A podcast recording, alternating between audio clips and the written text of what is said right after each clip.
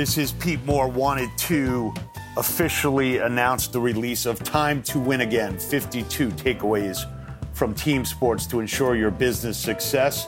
I wrote this book over the last year. I think you're going to love it. Good to Great meets Where's Waldo. Pick them up for your team. Time to win in twenty twenty-two. Happy to come to your club, your studio, your company, and talk about ways we can optimize business and win going forward. Go Halo.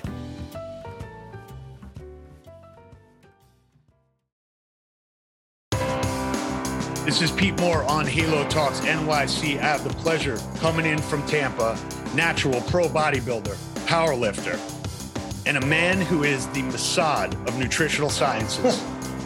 Doctor Layne Norton, good to have you on the show, buddy. Uh, thanks for having me. I, I appreciate it. Very honored. Awesome.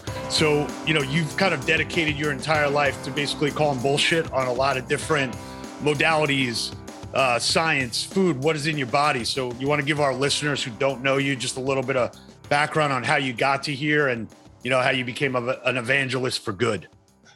Yeah, I'll try to give the quick couple minute spiel. Um, so I describe myself as a meathead who loves science or uh, a geek who lifts heavy things, six of one, half dozen of the other, whichever you prefer. Um, I got into lifting weights when I was a teenager because I wanted to stop getting bullied and I wanted to get attention from girls. Uh, lifting weights didn't help with either of those things, but I developed a passion for, for lifting weights. Um, and then when I got to college, I'd always known that I wanted to do something in the sciences. And I originally wanted to be a marine scientist, but um, the more I got into bodybuilding, the more I just was um, very taken with the human body. And so I switched my major to biochemistry, uh, competed in my first bodybuilding show at age nineteen, was hooked. Um, and then when I was about to graduate my bachelor's, I realized I have no idea what I want to do with my life, and I don't feel like a professional. Uh, so I'm going to delay the real world for a few more years and go to grad school. And I was fortunate enough to really, I didn't put, a, a, I'll, I'll be honest.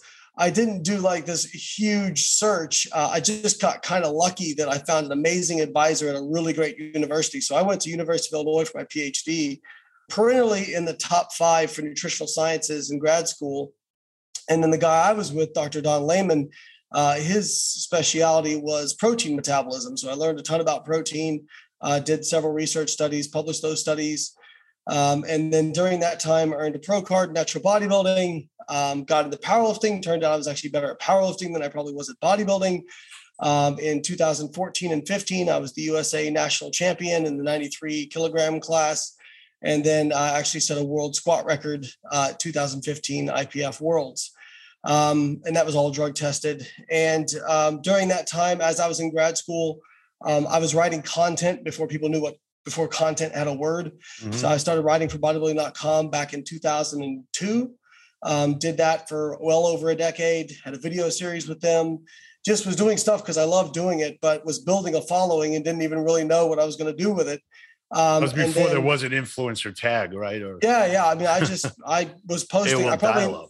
I made, um, I, I want to say conservatively, one hundred thousand posts on various bodybuilding message boards wow. over ten-year period. So I always say now is like if you're when you're when you're paying, you know, when you pay somebody something they can do in thirty minutes, you're not paying them for the thirty minutes. You're paying them for the ten years it took them to get there. Yeah. So I um, I started a coaching company in two thousand five. Well, I started coaching in two thousand five. I didn't start a company until two thousand seven. Um, where I was just doing, you know, one-on-one online nutrition coaching because I was getting so many inquiries from people who read my articles.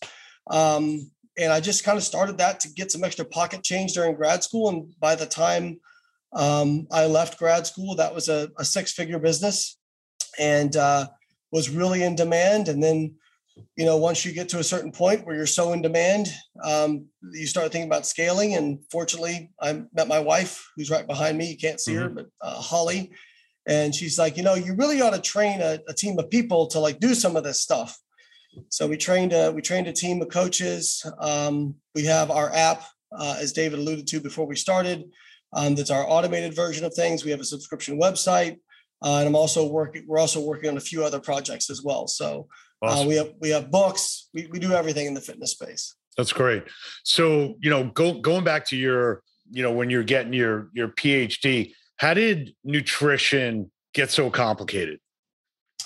Uh, you know, I don't really think that the, the big messaging doesn't need to be complicated. The, the problem is you're in an industry now where there's hundreds of thousands, if not millions of voices that are not just vying for your attention, but for your dollars. Right. And how can somebody stand out in that? Well, if you're, you know, somebody who's evidence-based and you're an actual expert who's been through the ringer of grad school, you use words like likely, maybe, possibly, you know, uh, and, and you sound very unsure.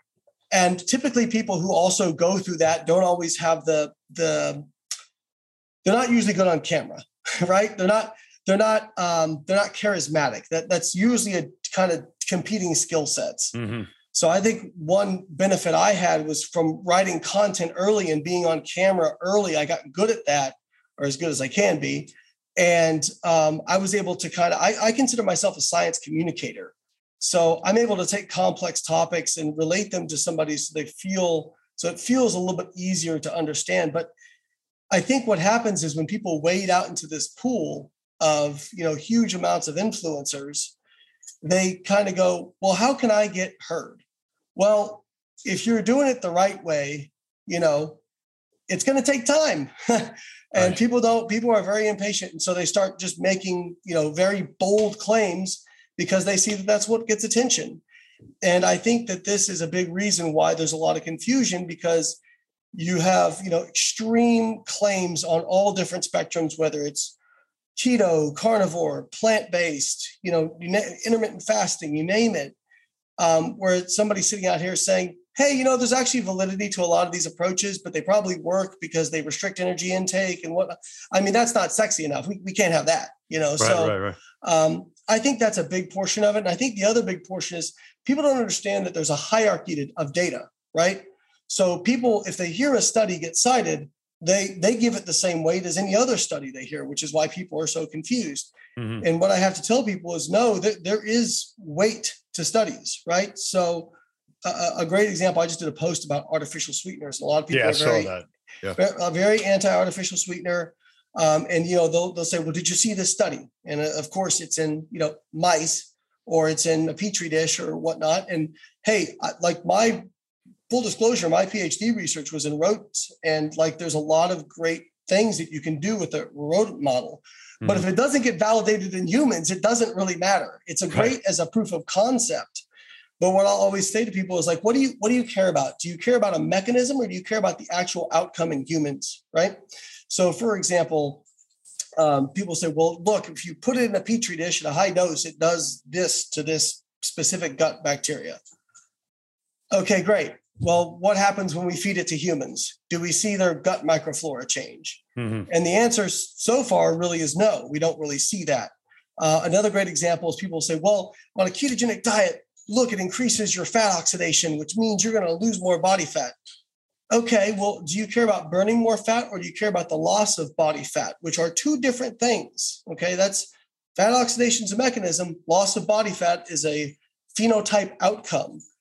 So when we when we actually look at the human data, what it says is that when you equate calories and protein, you don't see differences in losses of body fat, despite differences in fat oxidation. And I, I could explain mechanistically why that is, but it's probably beyond the scope. But the point is, do you care about the actual thing that you should care about? Or do you right. care about all this other little nuanced stuff? Right. Yeah. And I think people get confused with the details and they major in the minors rather than, you know, the big buckets. I mean, I always like to relate it to finances, right? Um, what do you need to do to save money? You need to earn more than you spend.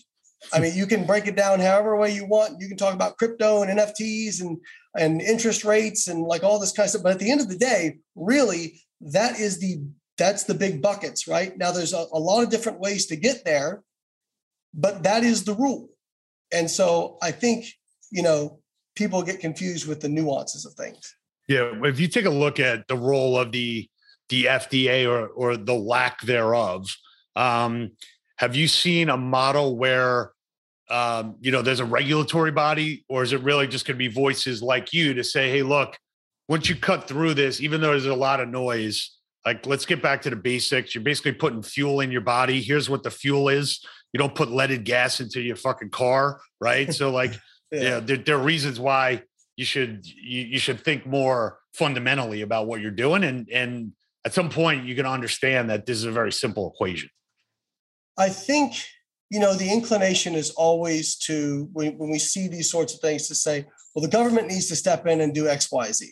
Mm-hmm. And I, I'm probably going to surprise a lot of people with my answer, which is I don't necessarily think that's the best move. And it's because if the, what is the government made up of? The government's made up of people, flawed people, just like everyone, every single one of us. So what you're saying, if you're going to have the government step in and, and decide who's giving out good information and bad information, that you actually trust them to be able to determine that more than you trust the average person. I don't necessarily trust that, right? Like, mm-hmm. I, I'm not sure that that is actually going to be a good thing. And there's, there can be unintended outcomes to that.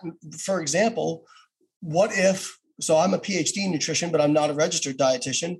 What if the government just gets frustrated and said, well, you know what, if you're not a registered dietitian, you just can't give nutrition advice. Well, what, am I supposed to go back and get my R D and do, you mm-hmm. know, six months of forty hours a week of an internship? Because that would really suck for me. You know, so I, I think that maybe there's a middle ground there somewhere, but I, I really do think that, like, I look at what I do in terms of calling out, you know, misinformation, almost like a public service. Uh, I, you know, yes, it helps get me a following, which I can monetize, but I'm not making money off, you know, calling nonsense out directly. Um, I do that because I understand what it's like when I was eighteen years old reading the muscle magazines, and one article said this thing, and then the next magazine said that thing. And sometimes in the same magazine, it contradicted itself. So I know what it was like to be frustrated by that, that amount of diversity of information. And so, like I said, I kind of look at that like a public service. Yeah. So, you know, talk a little bit about, a lot of our audience are, are bricks and mortar health club operators that run group exercise studios, uh, might be personal training. Um, you know, when you take a look at the impact that fitness exercise translates into more confidence, people becoming role models. Um, how do you kind of look at that and say, wow, you guys are charging nineteen bucks a month or twenty-nine bucks a month. Like, why are you giving this away when it's probably one of the three most important things in somebody's life? Well, you know, I think that there's a, there's probably a lot to unpack there, but I think one, as sad as it sounds, if every single person who signed up for the gym used the gym, they wouldn't be able to charge nineteen ninety-nine a month, because they would, they would have to charge more, because their gyms would be completely flooded and there would be no yeah, the, uh, fire, space. The fire guys would be there. Saying, like, everyone right, got to stand right, in line or the velvet right. rope. Exactly. So, you know, you can look at that as a bad thing of, oh, you know, these gyms charge ten bucks or uh, twenty bucks and people come in, they don't use their membership. Maybe, but that pers- person probably wouldn't have signed up at all if it was, you know, eighty bucks a month or ninety bucks a month or whatever it is. So at least, at least we're getting them interested. At least we're getting them in the door. Right. And as far as like the impact it has, I mean, really, uh, you know, I'm a nutritional sciences guy. So my, my first love was nutrition, but I will tell everybody, you know, people get so hung up on the nuance of nutrition, but man, you can, you can offset a lot of, a lot of junk if you just train. Like, right. honestly, um, the effect that resistance training has, you know, the effect that aerobic exercise has, just moving, is really incredible. I mean, it's one of the only things we like most, even mo- a lot of medications that improve metabolic health do so uh, through weight loss. Like they actually, like, for example, um, semaglutide, which is probably the most effective weight loss drug we have, you know, people lose weight and they, they get healthier, they get metabolically healthier, but it's, it's mostly because they lose weight. Whereas exercise, you don't even have to lose weight and you'll get more metabolically healthy, even without weight loss, um, mm-hmm. with doing exercise. So it really is an incredible tool. But again, I think our, our society is so programmed, and I'm, I always tell, I always say that I, I'm very aware of the problems. I'm not really sure what the solutions are. Right. Right. Um, because people, sometimes it's just a people problem. Yeah. So, you know, I can, within seconds, I can access pretty much any information I want in the world on here. I can order dinner. I could have flowers delivered to my wife. I could, you know, I can, I can manage my whole day right here. But if I want to get healthy, if I want to change my, the way I look, it takes months and months and years. And so, you know, most people go, well, what, what thing is there? What, what hack, what trick, what, you know, what, where's the, where's the catch? You know, where can I do this thing that, you know, you know, it can, it can make me, and we, but we see that message, you know, consistently, you know, with, with other industries too. I mean, we absolutely see it in the financial industry, you know, that, that just was so much coming out. Now there's, you know, even currencies are changing so quickly now. And I, obviously this is not my area of expertise, so I don't want to, you know, wade into something, but there's nothing that's more appealing than the get rich, get rich quick scheme. Sure, and people, sure. people want to believe that, because if they could believe that, you know, hey, I can work two hours a week, you know, on a laptop on a beach and make, you know, six figures, then, you know, people believe what they want to believe. But, you know, maybe you can, but I haven't met many entrepreneurs that made, you know, a really good living sitting on a beach on a laptop. Yeah.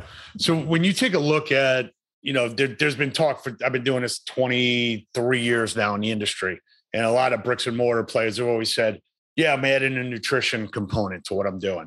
Um, and some of them hired a certified nutritionist, and, you know, they try and book appointments. Um, do you see, given what you've built on, on your end with the, with the Carbon app and with, you know, Outwork Nutrition, as well as maybe some of the, the coaching, that these clubs that I believe are the authority within their five mile radius that says, hey, look, let's not try and build this ourselves. Let's go and find best in class partners.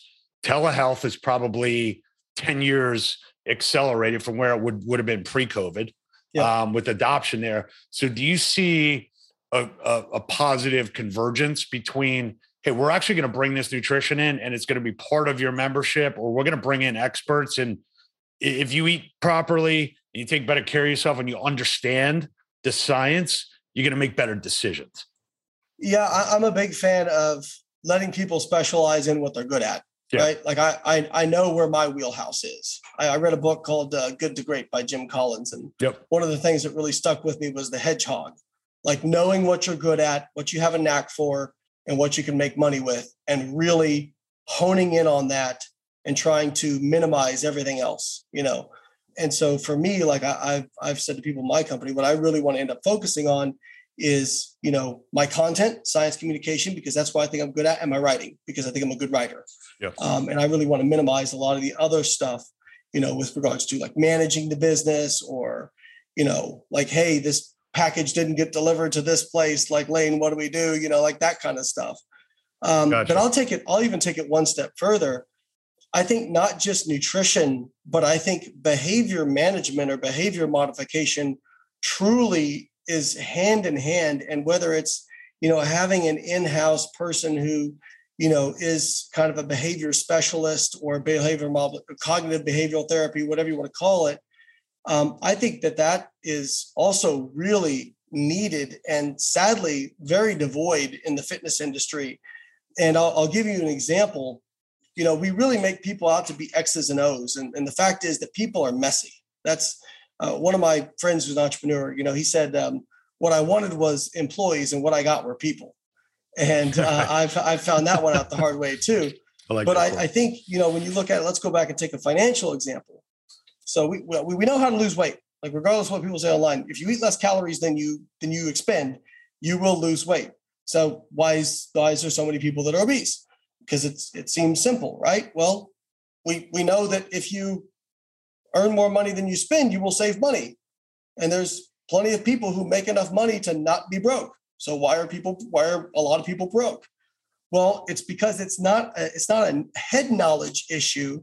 It's a behavior issue. It's trying to rewire those circuits in your brain to where when you're out, you know, with friends at a bar, you don't feel the need to, you know, not just grab a beer, but buy everybody a round of shots, or, or, you know, like d- depending on what you're, or, or when you, you know, when you've paid off one car, you just go out and get a new loan on another car. Like, you know, those are some of those things are behaviors, and, and the same goes for food, right? It's not just food is, is not just what you eat. It's a part of our culture. When was the last time you went to a, an event that didn't have, you know, food. It, it, it always has food. Um, and if you look at, like, for example, dinner plates from the eighteen hundreds, they're like this big. And now, you know, then they're, they're gradually expanding, right? And they've even shown that, like, for example, the contrast between the plate and the food you're eating can influence how much you eat. A lot of this stuff is subconscious. And I think, you know, one of the really big gaps we need to bridge with the obesity crisis is acknowledging that, one, there is a personal responsibility component here, you know, but also there's other factors that play into this that are subconscious, genetic, you know, whatever have you. We know, for example, that obese people get a much greater reward uh, from food than somebody who's lean or non-obese. Hmm. So while, yes, they need to eat less than they expend, it's not as easy for them necessarily. Um, and we also know that obese people are more likely to have, uh, for example, trauma in their past. I think there was a study on obese women, and I think it was something like sixty out of one hundred had some form of, like, sexual assault in their past. Mm. And, and many of them actually said that they purposely became big because it made them feel safe. Interesting. So, wow. you know, there's, it is a calorie thing, just like, you know, mm. finances are a saving thing, but there's a lot with the, what's going on under the hood that needs to be untangled. And I really feel that's where, like, behavioral therapy needs to come in. And, and we have structured, like, our writing to encompass a lot more of that over the last few years. So some of the things that irritate me is when I'm in the airport, which I travel a lot, and they've got like a uh, M and M sharing pack. Yet mm-hmm. I'm traveling by myself, and I'm not sharing that with anybody. I just got two times the amount of sugar uh, loaded. And then I get like, I'm thinking I'm eating a, uh, I'm going to just get the trail mix with the, uh, you know, M and M's and raisins and whatever else in there. And then you look at the back, and it's like fucking twelve serving sizes. Yeah. And then, like, take out your multiplication map for twelve and realize yeah. like I just downed like one hundred twenty grams of sugar, which is what? It's uh, like sixty teaspoons of sugar. No, not sixty, like thirty teaspoons of sugar or something crazy. Right. Um, so, and I know, I know you're, you know, you're, you're not anti uh, sugar, but I feel like, um, is there a serving size issue? Like, has anyone put the pint of Ben and Jerry's back three other times and it's for four people? Like, I just not sure if that's like helpful or not. So there is some government crackdown on that a little bit now. Oh, good so to hear. When you're, when you're getting, um, like, for example, it used to be like those twenty ounce Mountain Dews. Oh, I just, I just referenced this today that there's twenty-four cubes of, of sugar in that in a podcast video we were doing. Yeah. It's right. shocking to me. Right. So, so they used to be able to, like, on the label, you could put whatever serving size you wanted, right? So they said, well, serving size is eight ounces, even though their individual servings are twelve, right?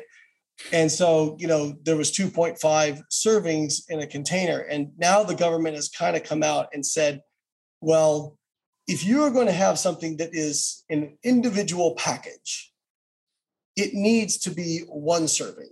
Mm-hmm. Like, you need to reflect what people are actually eating. And I always tell people, like, this is a big problem. People are horrible estimators of their, their food intake. Horrible. In fact, mm-hmm. the majority of people underestimate by thirty to fifty percent. And um, I, I always tell people, if you're, if you ever doubt me, go weigh out, a, go weigh out a serving of peanut butter, or go weigh out a serving of ice cream or cereal. You, you want to see something depressing. You mm-hmm. will be depressed, trust me. And you'll realize that, hey, when I have a serving of ice cream, it was actually more like three. Or when I have a serving of cereal, uh, it was more like four, you know, like when you fill your bowl up. So there definitely is something to that. But it's, you know, it's tough because there's a few different ways to look at this. A lot of people have kind of put the blame on the food companies. You know, you're creating these hyper palatable foods, whatnot. And the, um, the libertarian uh, entrepreneur in me says, but they're just giving people what they want, right? Mm-hmm. Like, they're just creating a product. People want the product.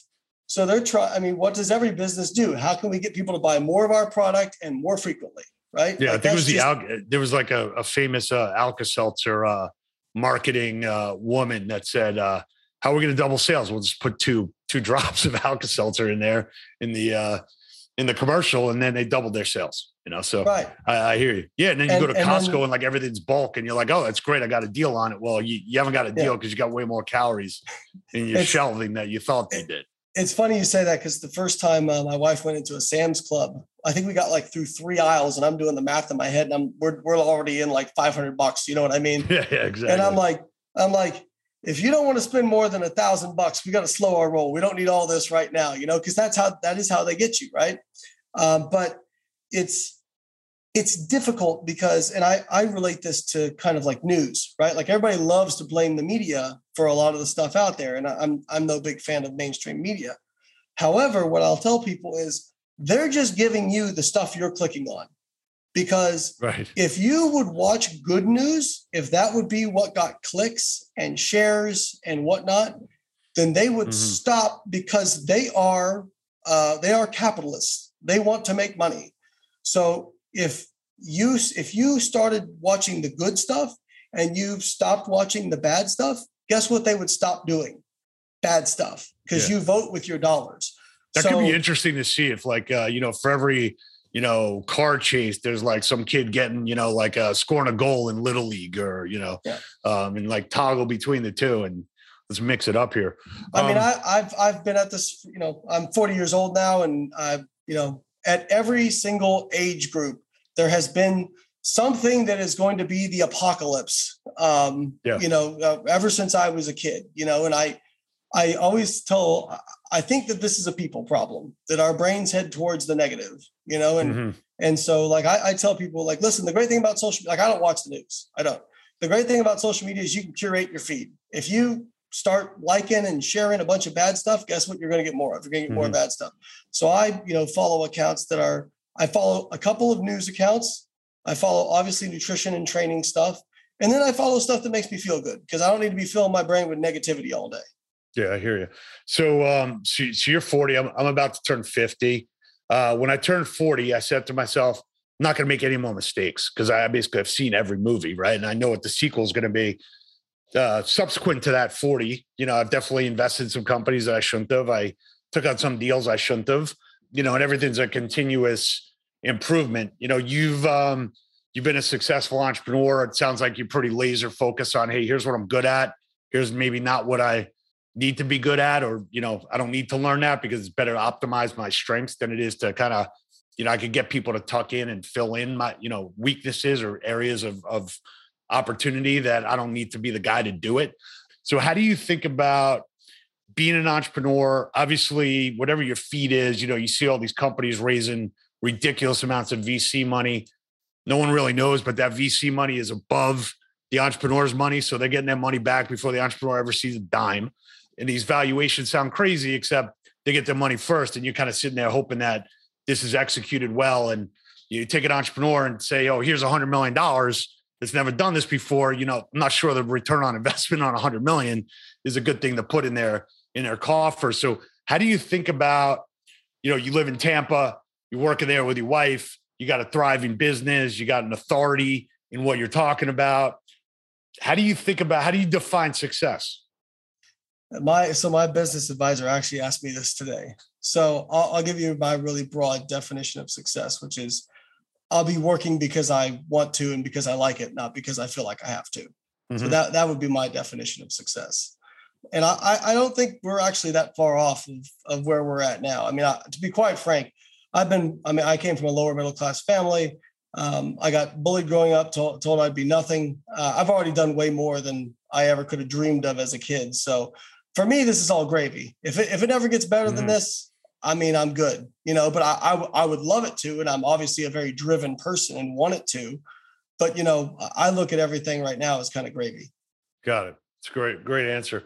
So when you think about, you know, I'm sure you you got a hundred ideas a day, um, like, like we do. And you're like, oh, this makes a lot of sense. Let me go and hustle and, and do that. Do you, um, do you pull the reins back on yourself? Do you, you know, is this business advisor saying like, hey, look, I'm going to listen to this guy. Like some, some politicians, you know, not having to name them because it's obvious, you know, if they just had one voice in the room that was like their real conciliary, they'd probably be a lot more successful because there's a governor on what they do. And I think entrepreneurs are the same way. So how do you, how do you kind of think about that? About, hey, it's a great idea, but you know what? I, do I need to be the guy to do that? I don't know if I need to. So yes. And actually, I'm in my company, I'm probably the biggest skeptic. So hmm. oh, I good. actually, that's, that's need, not normal usually. Right. So I actually yeah. need somebody to kind of push me a little bit. In fact, hmm. my wife and I are a great team. We have a lot of conflict sometimes because we're very different. She is the ideas person. Let's do this idea. Let's execute on it now. Like, this is a great thing. And then I'm the one like poking holes in it. Like, yeah, but if you thought about this and who's going to manage that, I don't know about if we have the, we have the bandwidth for this, you know? And so it, at first it was really tough for us because it did create quite a bit of conflict. And I think like actually having a, a business, a couple of business advisors really helped us a lot because they've helped us understand each other much better. Um, and understand that like me being a skeptic is not me. Like, like I've said, I'm like, I'm not saying it's a bad idea. I'm just saying it's not something we need to execute on right now. Yeah. So I think one of the things that I've gotten better at is saying no. And I think that that's a, a huge thing. Like, it's the most powerful wor- word in your vocabulary. Um, and just, you know, just saying, no, nah, I'm not doing that, you know, um, or if we're going to do it, then it's going to be outsourced to somebody else. Right. Yeah. No, we got that. Um, I, I got that issue where, you know, I'm, I'm, you're in the business of helping people, right? I'm in the business of helping people. And if you want to get a deal done and you call and say, I'm trying to accomplish X, Y, Z, my, my gut says, let me figure out a way to help you. Um, oh, yeah. Sometimes you can't help everybody, you know, and you, you, you, you spread yourself too thin. You know, one, one of my friends, um, back at, uh, at business school said to me, you know, like you're, you're the middle of the five most, imp- the five people you talk to the most during any week. Like you're like in the middle, you know? Yeah. So if you think about, you know, you got your business advisor, you got your wife, like where do you find, you know, either the positivity or where do you find maybe somebody who's a critic or somebody's going to challenge you? Like, how do you think about your like top five? I, I actually really think that when it comes to business, I'm probably the worst critic in the company, to be, to be quite okay. honest. Um, uh, when, in fact, we, we did a test. It was called um, ThinkX, which I was actually pretty impressed with it. Um, and some of these tests, I kind of take them and I'm like, meh, but this one I was pretty impressed with. Uh, it said that I had a high degree of skepticism, which I actually think is my scientific background. That yeah, I just, sure, sure. you know, I, I've, I've just seen so much stuff not pan out that I go, yeah, I'm not sure about that. I wonder if it's bullshit. Mm-hmm. Um, so there's that. I think it's great that, you know, my wife is so involved in the company because she's the ideas person. She is the person that's always, how can we improve this? How can we make it better? How can we expand it? You know, there's that.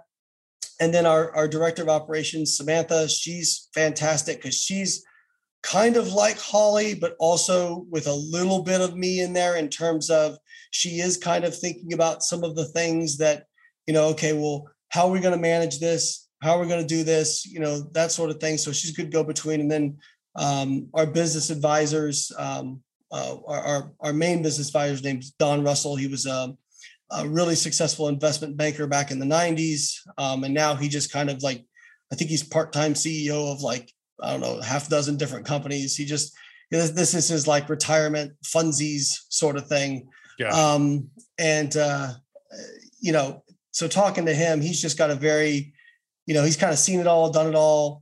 He's seen, you know, people get sued for hundreds of millions of dollars. He's seen the most stressful things that can happen in business. He's seen the, you know, the highest of highs, you know, in terms of, you know, billion dollar deals getting done. Um, and so, you know, just having that kind of like steady, steady hand and, and guide to, to just, you know, especially me when I'm like, kind of like having some anxiety or freaking out about something that's going on and say, hey, it's going to be okay. You know, here's why it's, it's, you know, that's really helpful for me. Yeah, that's great. So w- one other question, just on the entrepreneur side of, uh, of your thinking, um, you can help a lot of people by continuing to scale your business. You can put it into different languages. You could work, you know, eighteen hours a day. Um, when I started our advisory business, they're like, hey, why don't you open up an office in, uh, in Hong Kong and one in London. Cause I'm like, I want to sleep. And like, I don't yeah. really want to be on an airplane. Right. So I was trying to like create the life that I wanted around the business model that I wanted to pursue, you know, having, you know, I see your, your background set up there, you know, you're in Tampa, you got warm weather, you got a nice headset. Um, you know, how do you kind of say, you know, we could do that, but like, what, what extra do I get? And the reason why I want to get your opinion on this is because we get a lot of entrepreneurs that come in and they say, hey, I got five spin studios. I want to open up five hundred. I'm like, do you want to go to your kid's Little League game? Do you want to have like issues with your family? Do you want to work for a private equity firm that's going to be texting you asking like, how come you only sold one hundred four memberships? You know, you said you were going to sell one hundred ten. You know, how, how do you kind of think about the the opportunity and the return? And then also kind of somebody like messing with like, hey, this is my life and I'm going to yeah. run it the way I want to. And I'm not taking in investors because I'm not ceding that to anybody. Yeah, I think that that's really point. We actually had a, a venture capitalist firm offer us um, you know, a, a good amount of money for uh, Carbon.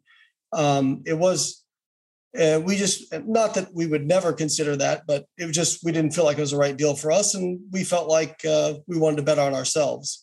Mm-hmm. And um, I think one of the things that I've been very adamant about is I would not feel like a success if, you know, even if I helped a ton of people and I, um, you know, made hundreds of millions of dollars or whatever it is, if my own kids didn't say, hey, dad was there for me, you know, uh, or, you know, my wife say like my husband was a good husband, like that would feel like a, a pretty big failure to me. And I just think about, you know, the story I heard about Steve Jobs, who, you know, there's no question he changed the world, but a lot of his family wouldn't have anything to do with him. Yeah, and to me, yeah. that would just, you know, no, absolutely no disrespect to Steve Jobs, because mm-hmm. I think in many ways the world's better off for having had him in it. But, you know, I, I had a I had a friend or a client, actually, who was a tax attorney mm-hmm. and he uh, watched people. He did estate planning. And he's like, I've watched a lot of people die. He said, you know what? Nobody says to me, oh, I wish I just worked ten hours more. I, I wish I just made a hundred grand more. I wish I just. It's always, I wish I'd spent more time with my family. Sure. I wish I'd enjoyed my, you know, my experiences more. I wish I'd traveled more. I wish I'd created more memories. I wish I spent more time with my kids, you know, that sort of stuff. And so I absolutely want to be successful and leave a big impact on the world, but I don't want to do that at the expense of the people who are closest to me. Yeah, that, that that's awesome. Well said. I think that's a great, you know, kind of denouement or ending of our our discussion here, because I think people really need to realize that, hey, look, we're outside of COVID. Things are going to come back. There's going to be a lot of opportunities in front of you. Pick the ones that you really want to focus on that feel right, research it, um, and, and understand, or fast forward to say, hey, what's my life going to look like? And do I like what that picture is? And you got plenty of entrepreneurs and, you know, everyone says, oh, private equity, this, venture capital, that, but you know, it's not, you only read the the highlight reel.